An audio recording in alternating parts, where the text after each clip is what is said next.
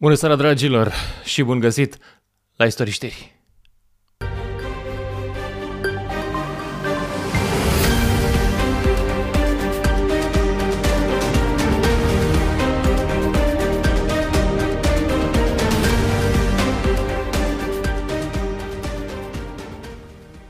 Începem pe nostalgie în această seară. Începem cu imagini din Republica Zimbabwe, unde tovarășii oamenii muncii au venit să-l întâmpine pe domnul din Belarus, domnul președinte al Belarusului, Alexandru Lukashenko. Este un om care e iubit, iată, în multe țări ale lumii, între care Zimbabwe. Zimbabwe care a scăpat de Robert Mugabe, prietenul lui Ceaușescu, abia de vreo cred că de vreo 5 ani doar. Și uite ce frumos e acolo, ce bine îi merge lui Lukashenko, e extraordinar. Mi-a plăcut poza asta și pentru că mie mi-a adus aminte de alta. Mi-a adus aminte de una pentru care astăzi lumea, cum să zic, oamenii nu mai țin minte despre vizita oficială de prietenie a tovarășului Nicolae Ceaușescu împreună cu tovarășa Elena Ceaușescu în Republica Zimbabwe și convorbirile oficiale și în întâmpinarea zilei de 23 august și 20 Sâmbătă 16 iulie 1983. Atât a trecut de atunci și ziarul ăsta îngălbenit.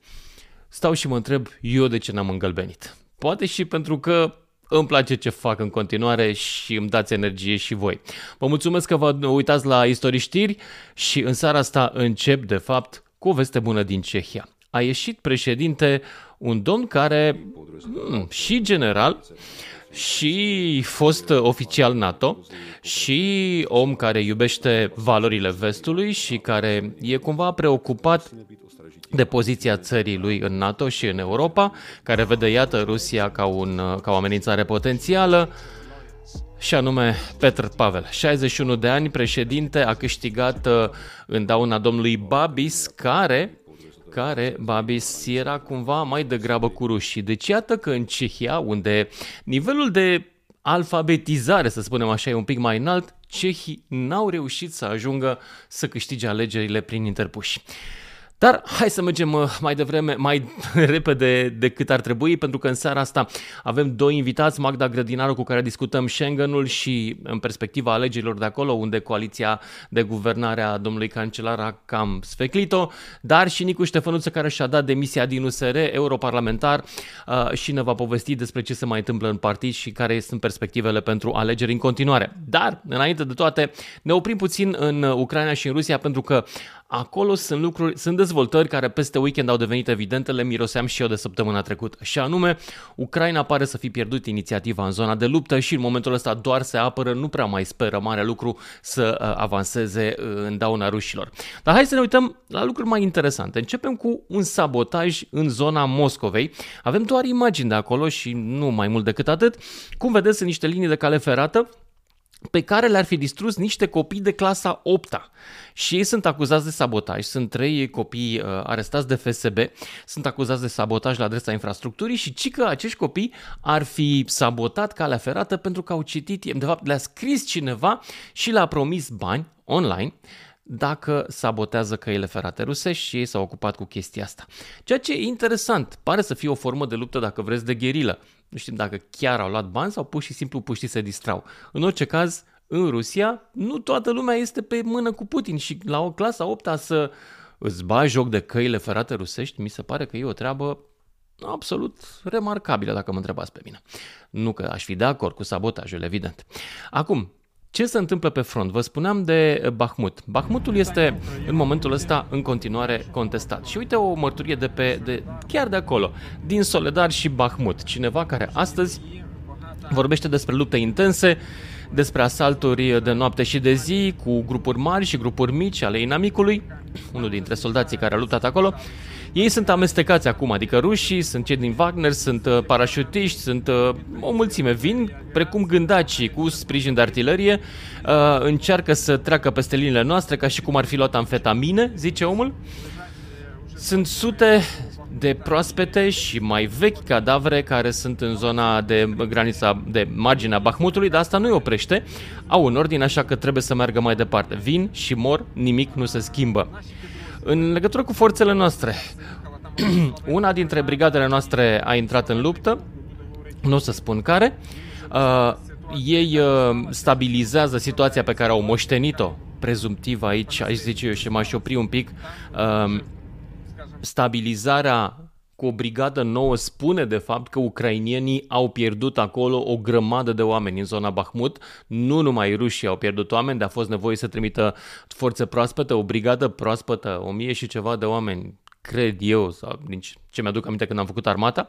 Dar hai să ne uităm puțin mai departe ce zice omul. Sunt cazaci acolo care își știu uh, treaba, știu jobul uh, și îi calmează pe nebunii care au fugit de la azil. Asta e o referire la ruși.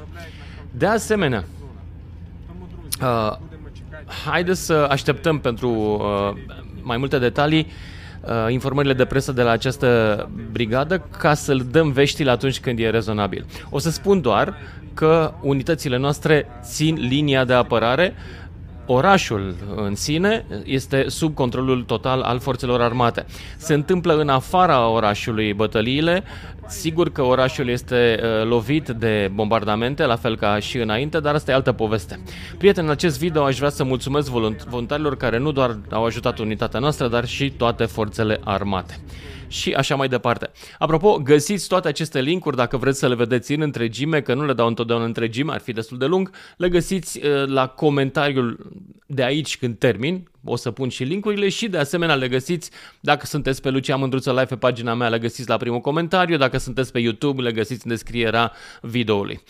Hai să mergem mai departe la armele cu țărita. Vorbeam uh, puțin mai devreme despre faptul că Ucraina a pierdut inițiativa și asta spune și un studiu ale Institutului pentru Studiul Războiului, care zice în esență că ajutorul vestic a venit destul de încet și că felul în care acest ajutor a venit a determinat, de fapt, cum a funcționat acest conflict.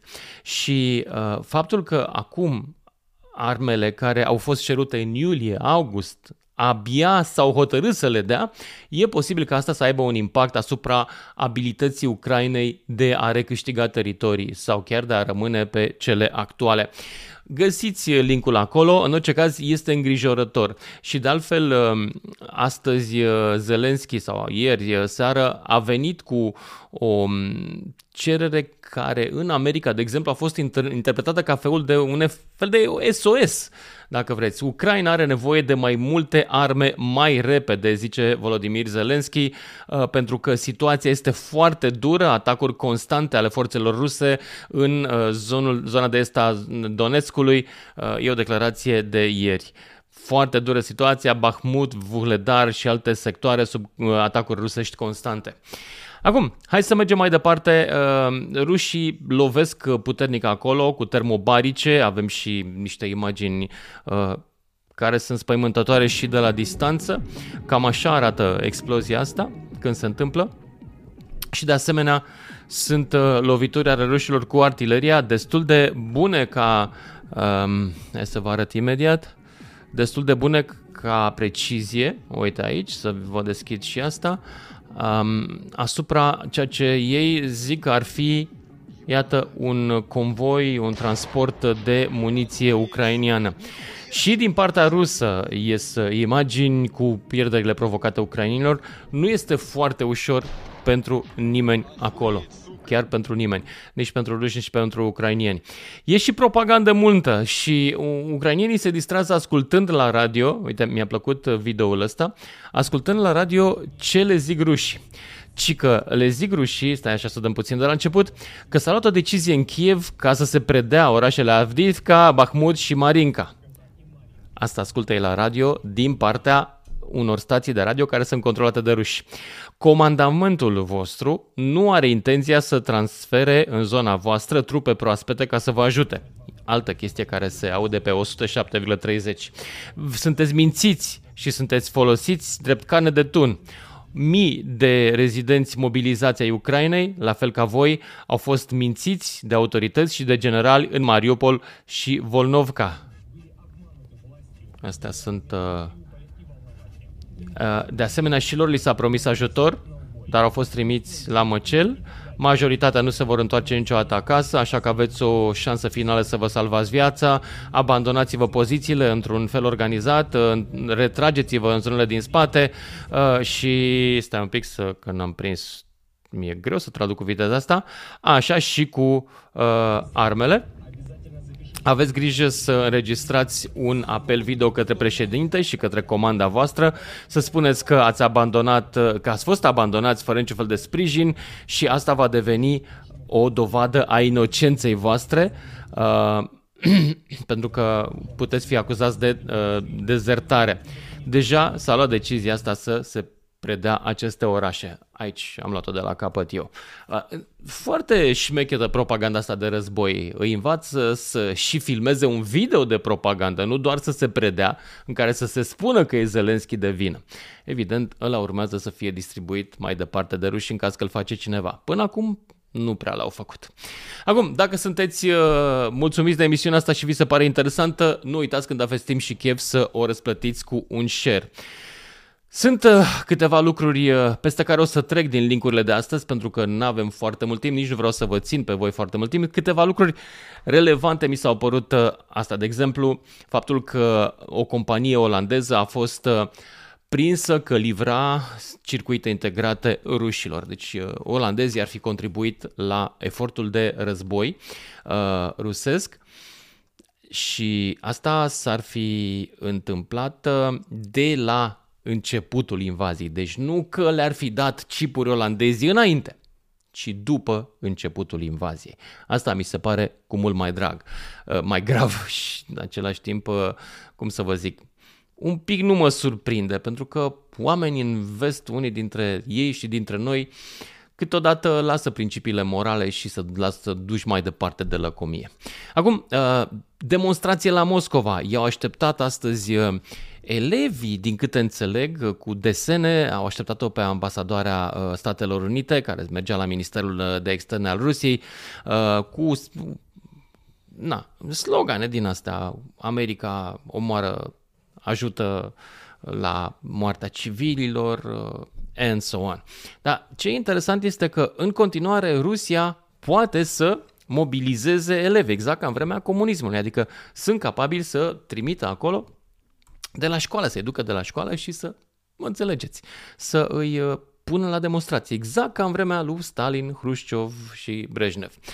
O altă veste interesantă, iarăși, uh, mi s-a părut faptul că actorul ăsta pe care probabil că l-ați văzut la petrecerea aia uriașă a lui uh, Putin de, din iarna trecută, mă rog, noiembrie, decembrie, nu mai știu când a fost, a, da, petrecerea aniversării Revoluției Bolșevice, a anunțat că s-a pus un, hmm, cum să spunem, un premiu pe capul tancurilor americane M1 Abrams când vor ajunge ele în Rusia. Premiul este de 10 milioane de ruble sau 141 de mii de dolari pentru fiecare Abrams lovit. Nu este clar dacă trebuie să fie lovit și distrus sau doar lovit zgâriat un pic în parcare. Nu e foarte clar. Acum, uh, mai am o, încă vreo două, trei postări și ajungem la Magda Grădinaru și după aceea la Nicu Ștefănuță, dar una dintre, unul dintre videourile pe care le-am văzut circulând astăzi este al domnului Jirinovski. Între timp, a săracul de el a murit, dar a lăsat în urmă ceva profetic și vreau să ne uităm împreună la ce zicea, nu știu când, acum cât timp, un an, doi, despre Rusia și în general despre lumea asta. Zice așa, astea au fost ultimele alegeri. În 2024 nu o să mai fie alegeri. Nu o să mai fie nicio țară cu numele Ucraina. A, deci la alegeri se referea la Ucraina. Trebuie să ținem uh, de seama de situația din uh, Orientul Mijlociu. Acolo se vor întâmpla asemenea chestii încât toată lumea va uita cine e Ucraina. Vorbim despre al treilea război mondial. Iranul nu e Vietnamul sau Nord Corea sau Kosovo. Acolo vor fi cele mai înspăimântătoare evenimente. O să fiți forțați să lăsați pe refugiați. Europa o să ia, Turcia o să-i lasă să treacă. Se vor întâlni acolo și țara voastră se va fi terminată. Și suntem forțați să facem asta pentru că voi ignorați legea internațională și uitați cine e Rusia. Și violați tot ceea ce puteți viola. Vă bate joc de noi. Uite, ați fost aici de 5 ani și sunt acolo în Ucraina uh, oamenii noștri de știință, jurnaliștii, sportivii, artiștii, deputații sub sancțiuni. Ați interzis totul. I-ați făcut pe ruși să-și ia amprentele la graniță. Chiar și Germania fascistă n-a venit cu o idee mai bună. Și acum închideți limba rusă, ați închis totul, hai să închidem granițele. Wow! Ăsta e delirul în care au trăit rușii de ceva vreme. Un delir pe care, uh, apropo de delir, uh, la un moment dat, la începutul războiului, vă aduceți aminte că Boris și cu Putin vorbeau la telefon, înainte de război. Și acum Boris zice că Putin l-ar fi amenințat că va lovi, dacă se bagă, va lovi Anglia cu arme nucleare. Da. În sfârșit. Mergem mai departe la ultima veste din de pe plan internațional, cum se spunea pe vremuri la telejurnal, și anume Donald Trump, care astăzi a făcut o chestie foarte mișto. Uh, e în continuare foarte aproape de a fi pus sub acuzare. Acum se, ultimul lui dosar este cel legat uh, de plata pe care a făcut-o pentru o doamnă care spunea că a fost iubita lui și, mă rog, i-a a plătit-o să tacă, dar alta e uh, povestea. Zice el așa, eu sunt mai, să zicem, harassed, harassed pardon, adică sunt mai năcăjit, mai, mai persecutat decât orice altă ființă umană în istoria țării noastre, inclusiv marele gangster acum trecut la cele sfinte, Alphonse Capone. Asta se face împotriva mea pentru motive politice. Deci Trump a ajuns la nivelul la care se compară cu Al Capone. adică, what? Trampiștilor, dragilor care se uită, trampiștii care mai sunt. Liderul trampiștilor acum e în sferă înaltă, adică el e la categoria Al Capone, ca să știți, pe care și pe Al Capone l-au prins cu o tehnicalitate. El era un mare gangster, era pe bune. Oare nu cumva asta vrea să spună Trump, fără să o spună de fapt, de-a dreptul, și anume că el, într-un fel sau altul, dacă te gândești bine, e vinovat de toate lucrurile care îi se pun în cârcă, dar nu avem dovezi așa că îl iau pe alte tehnicalități. S-ar putea și asta să fie o chestie. Bun, mergem mai departe la invitații din această seară și dacă, până atunci, dacă vi s-a părut interesantă emisiunea de astăzi, nu uitați când aveți timp și chef să o răsplătiți cu un share. Vine Magda Grădinaru în curând, dar până să vină ea, vreau să vă arăt ceva. Un articol pe care l-am găsit astăzi pe spotmedia.ro, de la care a pornit invitația mea pentru ea.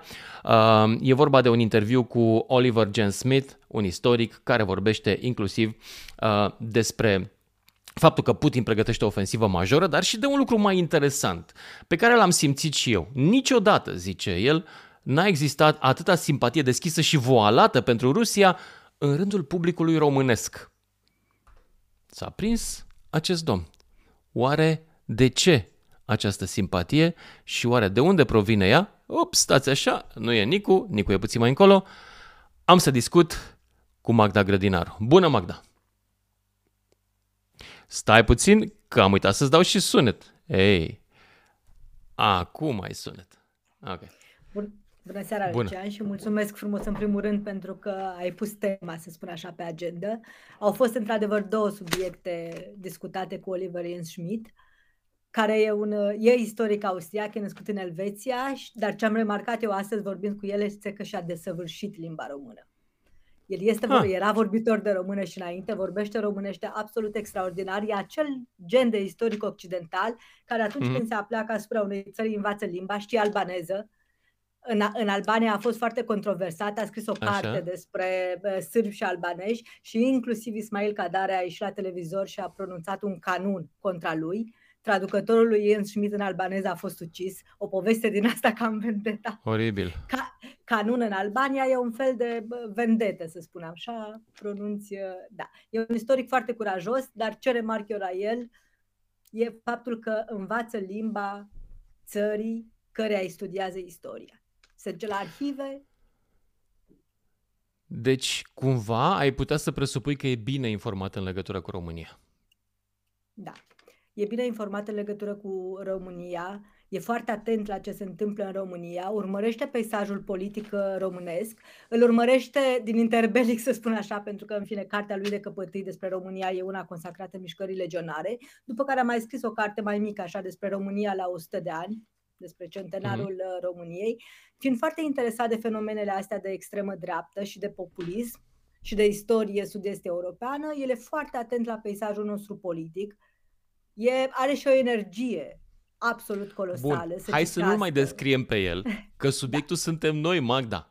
De ce spune Oliver Jen Smith că în momentul ăsta în România e atâta simpatie pentru Rusia, în special în rândul mișcărilor de extremă dreapta, dar nu numai.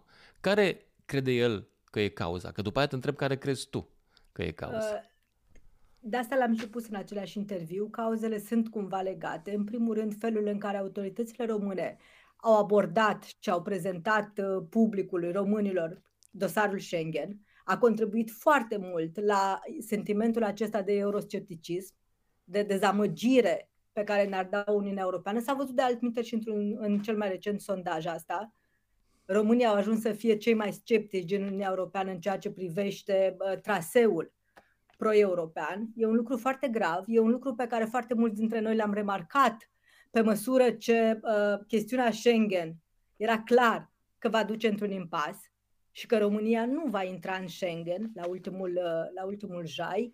Cu toate acestea, autoritățile noastre au umflat foarte, foarte mult tema, au avut un management dezastruos al așteptărilor, cred eu, iar asta a contribuit la un sentiment eurosceptic, care a fost imediat, evident, speculat, uh, dar nu doar de platformele extremiste, nu doar de aur, noi îndeopște găsim țapul nu, nu, nu. cel mai larg nu numai aur. aur, dar nu, nu numai aur. Și de fapt păcatul României este că aproape toate, toate partidele aproape sunt populiste. Deci ele în loc am văzut și la PNL, era, se înfoia exact, în pene, era exact, Areș Bogdan, exact, să mergem exact. să batem cu pumnul în exact. ușa Europei. Pentru ceva. că e cel mai facil. În loc să, să opunem ceva aur, ele au preluat de la aur pentru că au văzut că e o cale facilă. E o cale facilă, dar e o cale dezastroasă pentru România. Dar asta s-a întâmplat și în Austria, Lucian, pentru că asta era prima parte a interviului. Ce s-a întâmplat în Austria? Ce exact s-a întâmplat asta. în Austria este că uh, Neamăr a jucat practic exact aceeași strategie pe care a jucat-o Marc Rute la alegerile din 2021. Când pe ultima sută de metri s-a prins că s-ar putea să piardă alegerile în fața culmea unui partid care în Olanda se cheamă Partidul Libertății, la fel ca cel din Austria de, de extremă dreaptă. Ce frumos. Și atunci Marc Rutte a preluat acest discurs anti-imigrație. Partidul Libertății uh, din Olanda avea o platformă anti-imigrație, anti-musulmani, anti-marocani, ei se, define, se definesc așa, la fel ca și Partidul Libertății din, uh, din Austria. La fel și aici. Partidul Conservator, popular în fine, este Reiche Volk Partei, cum se numește, a înțeles că trebuie să limiteze cât mai mult daunele și a preluat din discursul extremei eh, drepte. Deci din discursul Poate că inclusiv Libertății. interdicția pentru România și Bulgaria a făcut uh, parte da, din asta, nu? Și, și oricum sunt mai multe elemente, piese în puzzle, nici eu n-am avut timp să, să mă uit peste ele, de pildă. Guvernatorul Austriei Inferioare, landul despre care vorbim și unde Partidul Popular a pierdut alegerile, acel guvernator este o doamnă, o cheamă Ioana uh, Mikl-Leitner, care era ministru de interne în 2015, când Austria a decis să construiască acel zid de la granița cu Slovenia, anti-imigranți. Uh-huh. Sunt, sunt foarte multe personaje aici, în joc, care au avut acest discurs și politică anti-imigranți, imigranți, nu doar acum, nu de azi, de ieri. Am văzut acest, uh, acest val aproape de entuziasm așa bă, românesc și a luat-o neamăr pentru că nu ne-a vrut în Schengen. De fapt, lucrurile stau puțin mai grav. Așa de fapt, el n-avea de ales. Smith. Austria nu ne vrea în Schengen. O parte Austria importantă din alegători. Schengen, nu neapărat pe noi, meu... cât simte nevoia să facă ceva împotriva imigranților. Și noi suntem nu unii dintre ei. pe noi, pentru că au fost nu, foarte inteligenți nu. acești, acești băieți, la fel ca Marc Rute. Campania nu a pronunțat cuvântul român și bulgar. Campania a vorbit despre imigranți. La, mm-hmm. la comun, cum ar veni. Am fost cu toții amestecați în aceeași oală. Și urmează alegeri în, în, în alte provincii, în Carintia, de pildă, unde Partidul Libertății tot timpul a stat foarte bine și unde prin octombrie, cred, a fost un mare scandal cu niște imigranți care erau cazați în hoteluri și bă, politicienii promițând că vor bă, limita, să spun așa, bă, din nou imigrația și așa mai departe. Din punctul meu de vedere însă, și trebuie să spun asta, nu doar Austria nu de vrea în Schengen, și Olanda face un joc duplicitar. Și mm. s-a mhm. văzut. Și ce cred eu, și am făcut mai multe interviuri pe tema asta, este că așa cum Olanda se afișează la braț cu Austria, dar zilele trecute, cu 3-4 zile, vorbind despre faptul că ei vor de fapt o regândire a Schengen, nu o lărgire cu Bulgaria și cu România acum, poate așa și România ar trebui să învețe să stea la braț cu Bulgaria, nu să vorbească mereu despre decuplare.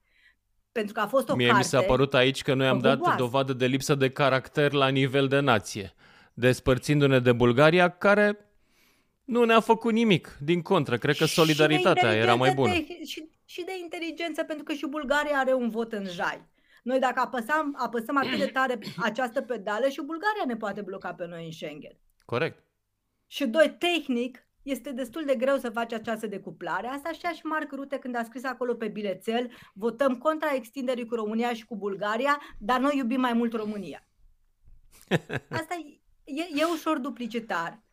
Și, repet, în 2021, Marcu Rute, la, pentru a câștiga al patrulea mandat, a făcut fix ce a încercat să facă acum cancelarul Neamăr. Și acolo sunt uh, puțin Da. mai multe probleme, să spun așa. Magda, ca să tragem linie, Da. pronosticul tău este că după aceste alegeri avem mai multe șanse sau mai puține șanse să obținem un ok de la Austria? După ce se termină toate alegerile din Austria, contează foarte tare ce se întâmplă în celelalte două landuri. Salzburg urmează în aprilie, pentru că dacă Partidul Libertății, FPO, Freiheit- Freiheitliche Partei, cred că se numește, uh, confirmă victoria, și eu cred că o va confirma, trebuie să spun că acum aproape s-a apropiat de scorul istoric din 1999, când a fost pe primul loc și când a dat uh, bă, atunci, bă, când a cooptat atunci Partidul Libertății ÖVP-ul la guvernare. Și Da. da. iarăși există un nucleu dur, înțeleg, în Partidul Popular, Partidul de Amăr, care ar vrea o alianță cu, cu Partidul Libertății, cu FPO. Difer- diferența, și atât mai zic, ca să nu te țin mult, diferența este un politolog olandez în întâmplare ca Smude, face o diferență, două subgrupuri în extrema dreaptă. Există extremismul de dreapta și există dreapta radicală. Extremismul de dreapta pur și simplu este total contra democrației și establ- ordinii democratice, pe când dreapta radicală este mai degrabă iliberală, gen Victor Orban. Cam așa sunt aceste două partide acum poziționate în Austria. Magda, îți mulțumesc foarte tare pentru intervenția în emisiune și, Și eu dragilor, mulțumesc, dacă vreți mai rămân să-l ascult multe, pe Nicu. mulțumesc, rămâneți, uh, mai târziu vă dau și linkul dacă vreți să intrați sau intrați direct pur și simplu pe spotmedia.ro și găsiți acolo detalii despre articolul ei. Mulțumesc tare, Magda! Și Mulțumesc, merg mai departe cu Nicu Ștefănuț, europarlamentar uh, intrat pe listele USR Plus în uh, Parlamentul European și care să și-a anunțat demisia din USR. Nicu, de ce? Stai un pic, că iarăși am uitat să pun sunet. Acum, gata. Ia zi, de ce ți-ai dat demisia? Bună seara, Lucian. Bună, Bună. seara, români. Bună seara, Magda. Magda a vorbit de un cuvânt albanez frumos, am înțeles, canun, se numește vendetă, nu e în niciun caz uh, cazul meu. Aoleu, Și a ți-e mai zis frică de ceva, a zis vendeta de- lui Barna? A zis de, a zis, Deja a zis se de gând- Nehammer. Te gândești că vine A zis Barna de cu... Nehammer că, că se orientează după, după extremiștii din Austria. Eu cred foarte tare că politicianul are un rol și de a fi un model pentru oameni. Oamenii se uită și de a educa oamenii, nu doar de a lua măsuri populiste după vânt.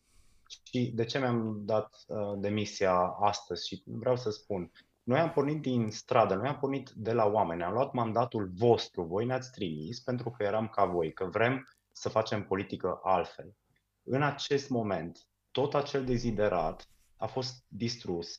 S-a distrus libertatea din partid, democrația din partid, opiniile diferite. Uite, l-ai, l-ai pus pe Lukashenko mergând în Zimbabwe și mă Mm. gândeam așa cu amărăciune că era o vreme când vorbeam cu toții, când hotăream deciziile și le luam împreună, când, când USR-ul era, era o efervescență în care oamenii credeau, era, avea suflet. Din păcate, el a fost uh, luat cărămidă cu cărămidă, acest suflet, iar astăzi el nu mai există. Cel puțin eu nu mă mai regăsesc în sufletul pe care conducerea Cine a luat partidului sufletul îl prezintă. USR-ului? Um, măi, Și eu este o am întrebare fost în- valabilă și pentru ascultătorii noștri care pot să-și vină cu opinii l- pe care le și pun pe ecran. Deci cine? Ce s-a Uh, întâmplat eu am, acolo? uh, Am, am fost uh, constant în, în opinii, opiniile mele, am făcut opoziție atât public cât și în intern, de câte ori am putut. Am încercat o dată, am încercat de două ori, am încercat de trei ori. Astăzi găsesc că trebuie să, să merg pentru oameni mai departe. Trebuie, nu mai pot să rămân în blocajul în care, în, în care conducerea partidului m-a pus și trebuie să îi reprezint pe oamenii aceia care au ieșit la vot în 2019. Țin minte că pe noi când au votat oamenii au stat cu miile la cozi în Germania, în Austria, peste tot și au bătut la ușă și au vrut să sară gardul aminte că am fost și la niște voteze. cozi din asta. Oamenii aceia, de exemplu, în diaspora, astăzi nu mai sunt. Uh, filiala noastră din diaspora astăzi nu mai există. A fost Nicu, o să-ți dau o veste uh, proastă, mai rău. Pierdută, nu că nu mai există. A fost Filiile voastre din este, diaspora este acum sunt la aur, da. Este la tragic și, și este ceva nedrept care s-a întâmplat. Mă rog, colegii mei știu exact ce s-a întâmplat și cu cazul uh, Teo Hari și, și toate aceste lucruri, dar una peste alta, aceste lucruri se adună și oamenii uh, simt lucrurile acestea, membrii simt. Uh, sunt în continuare mii de oameni. Știi, Lucian, am scris astăzi despre asta, că um, am rămas atâția ani, am rămas șase ani aici și am luptat mereu și am dus și o luptă, și a doua, și a cincea, și a zecea. Și am luptat atâta timp cât erau acolo mii și mii de oameni care sunt de bună credință și care vor să schimbe România cu adevărat. Și eu cred că și pentru ei semnalul meu de astăzi este important. Pentru că oamenii aceia vor să facem treabă pentru România, vor să revenim la valorile acelea pe care le-am promis oamenilor. Vrem să fim altfel și trebuie să fim altfel. Ce înseamnă că o să fie altfel? Ce o să faci? Unde te duci? Te duci în alt da, partid? Lucian, dăm, unde te duci mai departe acum, în politică? Se termină mandatul când? Fost... Se termină în 2 ani? Într-un an? Într-un nu? an și jumătate. Deci Într-un an și jumătate. Mai de acolo încotro. Permitem să, să fiu câteva zile om, să, să-mi fac această curățenie, pentru că a fost o investiție emoțională grozavă. Am pus foarte multă energie în acest partid și apoi voi decide încotro voi merge mai departe. Cert este că în acest moment foarte mulți români nu sunt reprezentați. Mii, zeci de mii de tineri sunt dezgustați, nu mai merg, uh, nu mai merg în partide politice, uh, nu mai se prezintă la vot. Va fi uh, dramatic în 2024 dacă așa o generație de români, generația tinerilor, nu se va prezenta, țara va cădea pe mâini foarte de acord, Așa că de acord, dar toate astea mă sunt... voi lupta exact pentru, pentru acești tineri, pentru vocea aceasta, pentru vocea Am înțeles. aceasta liberală Dar lumea vrea să știe exact ce înseamnă blocajul ăsta pe care ți l-a pus USR? Uite, întreabă Super Nonoro, nu știu cine este. Adică ce să... noi să știi că suntem cu adevărat interesați cum a ajuns USR-ul de la 17, 18... Cât, cât avea avut USR-ul când a ajuns europarlamentar? 20? 23%. 23%, 23% e la 8. 9, da. Ce s-a întâmplat de la 23% la 8? Acum cu vorbe simple ca să înțelegem cu toți. Da. L-a lăsat din urmă, din mână, un protector din umbră, l-a lăsat din urmă poporul pentru că n-a făcut nimic. De ce s-a întâmplat? Cred că nu a fost ascultată vocea oamenilor. Oamenii ne-au criticat, iar noi le-am spus tăceți din gură, lăsați-ne în pace, știm mai bine. M-a durut foarte tare când acum 2 ani am vorbit cu cineva care a înghețat în uh, în, uh, în piața Victoriei din guvern, un membru al societății civile și care mi-a spus așa, vă place în mașinile de serviciu, ați obișnuit cu privilegii, nu ne mai ascultați, nu mai veniți la demonstrații. Eram la un meeting pentru Roșia Montană, de exemplu, și eu nu o să uit niciodată că originea noastră a fost exact la oamenii aceia care ne spuneau uniți salvăm Roșia Montană în 2013, 2015, apoi a urmat colectiv și altele. Ei bine, percepția aceasta a oamenilor sau când ne-au criticat jurnaliști, uh, răspunsul meu a fost fie de la membrii foarte, foarte entuziaști sau de la conducere, a fost uh, nu, lăsați-ne în pace, știm mai bine. Toate aceste lucruri se contabilizează. Lumea nu a mai crezut și cred că în acest moment partidul are o mare, gravă problemă de conectare la public și de mobilizare. Oamenii nu vor veni pentru USR, nu vor ieși din casă pentru că au făcut acest lucru, au crezut odată, ne-au dat o mare, mare șansă și acum nu mai cred. Și eu cred că este foarte, foarte târziu, este ceasul al 12 să recuperăm acei oameni. Te duci la reper? Te întreabă lumea. Sunt convins că mulți întreabă și pun multe speculații. Cum v-am spus, ca om și ca politician, nu am luat încă această decizie și vreau să-mi clarific toate gândurile, însă această decizie de azi este una necesară sine qua non, fără care nu se poate. Andrei Stănescu uh, cumva pune o întrebare care a, a mai apărut de-a lungul timpului. Zice, au început toți să se plângă și să plece din partid, tipic românesc că mi-au jucările și plec. Aș adăuga eu, în momentul în care partidul nu mai merge, lumea pleacă. Ce răspuns Andrei, la da, genul da, ăsta este, de argument? Este cert. Este cert, poate fi o impresie. Doar spun că dacă vă uitați la ceea ce am spus în 2019, în 2018, în 2020, principiile pe care le-am, le-am evocat, opoziția pe care mi-am asumat-o în acest partid au fost constante. Nu mai departe de 2021 am prezentat o platformă alternativă care se numește Curaj în interiorul partidului, unde am încercat să aducem toate forțele care își doreau același lucru cu mine, anume de a, de a da din nou energie partidului, de a asculta din nou strada, de a scoate din nou tinerii și de a-i aduce, de a-i asculta. Toate aceste lucruri le-am încercat. Am încercat odată, de două ori, de trei ori, de cinci ori. Și astăzi nu plec ca uh, un, uh, ca un, uh, un tip supărat pe sat. Astăzi plec pentru că așa simt că alegătorii mei ar vrea. Și este feedback-ul pe care l-am primit de la ei. Alegătorii tăi unde te vor mai departe? Unde te-ai gândit să candidezi mai departe? Nu știu unde Bine, 2024. mai departe. Există, bineînțeles, am, am și evocat, am anunțat în 2022 că mă interesează foarte mult Sibiul. Am făcut în anul 2022 foarte multe proiecte pentru acasă, pentru că cred că politicienii trebuie să ajute acasă și degeaba de la înălțimea funcției mele, deși sunt foarte mândru de ceea ce am făcut în Parlamentul European. Am fost raportor pentru buget, adică este una din cele mai mari Um, rapoarte care se pot face. Am fost responsabil de banii UE, am fost nominalizat uh, cel mai activ în domeniul sănătății, am uh, fost al șaselea cel mai activ europarlamentar din tot Parlamentul, din toți cei 700. Da, uite, deci, chiar și chiar zice Cristina că, că faci treabă uh, bună acolo făcut. la Parlamentul European. Și întrebarea este și Mulțumesc la Simona, de ce nu lupți să reduci partidul la nivelul acela? Nu de ce nu la ce nivel? rămâi să lupți să readuci partidul la nivelul la care era. A, Simona, exact. Uite, asta ziceam. Am luptat în toate luptele interne care au fost până acum și am, chiar am dorit să fac lucrul acesta. Cred, din păcate, că în acest moment acest lucru nu mai este posibil. S-a, s-a terminat cu acea, să zicem, uh, libertate de gândire, cu acea democrație și acum partidul a ales, mă rog, conducerea lui a ales o altă cale, una care este mult mai înregimentată, mult mai lipsită de creativitate, spune eu, și lucrul acesta se vede și eu unul nu mă regăsesc. Nu, nu sunt aceste valorile mele. Și Uite, a, Andy, și mai mult de fapt îți cer să dai, dacă poți, un nume, principalul vinovat pentru situația din partid. Sincer, nu vreau să dau nume, nu este nici stilul meu. Cine mă cunoaște știe că sunt un om destul de, de diplomat, de cald, de, de social. Nu, nu așa fac. Este vorba însă de o conducere comună, asociată de, de mai mulți. Este cunoscut acest lucru, se întâmplă în mod continuu de, din 2017 încoace și uh, se schimbă doar, se rotesc poate eventual reprezentanții, însă în mare este aceeași direcție pe care eu de astăzi nu o pot, uh, nu o pot gira mai departe. Ia uite ce zice Tudor. USR a pierdut viitorul primar al Sibiului. Vrei să candezi la Sibiu? Am spus deja lucrul acesta anul trecut și tot ce am făcut anul acesta, în ultimul an, a fost pentru Sibiu și va rămâne în continuare așa.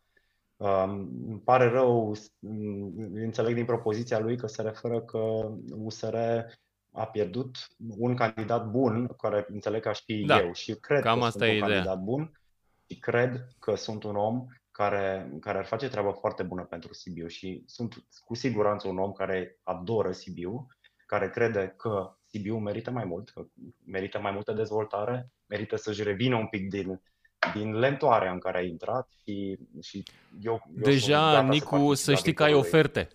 Hai la Partidul Verde, ești de calitate, zice Vasile Cosma.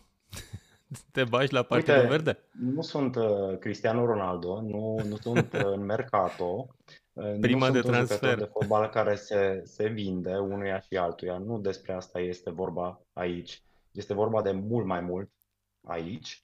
Este vorba de valori, de principii pe care eu intenționez să le duc mai departe.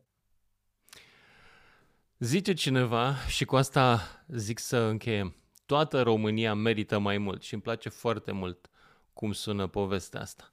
Cum facem, Nicu, ca România să merită mai mult în funcțiile publice, să nu mai ajungă oameni teleghidați, selectați după inabilitatea de a vorbi și de a gândi, vorba lui Cehov, oameni care n-au nici carismă, n-au nimic, au doar marele avantaj că au prieteni sau găști. Cum facem ca România să, scap, să scape de acest mod de a-și selecta elitele? În spatele ușilor închise de către oameni care nu știu nici democrație, nici PR, nici măcar bun simț nu știu, că vin cu toți analfabeții în față.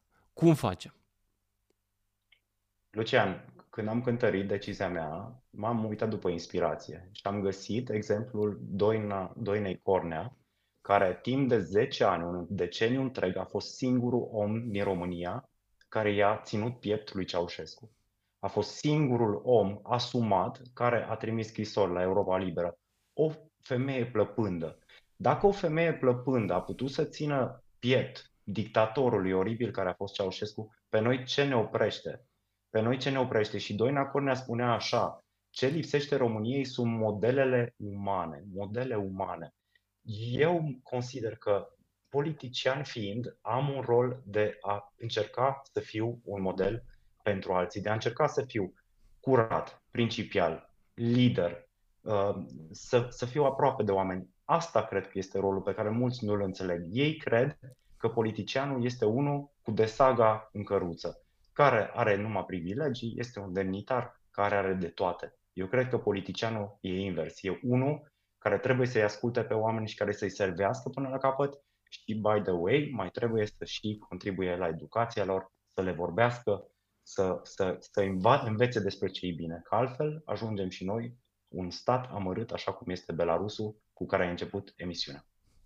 Mulțumesc tare mult, dragilor! A fost Nicu Ștefănuț în seara asta, demisionar proaspăt din USR.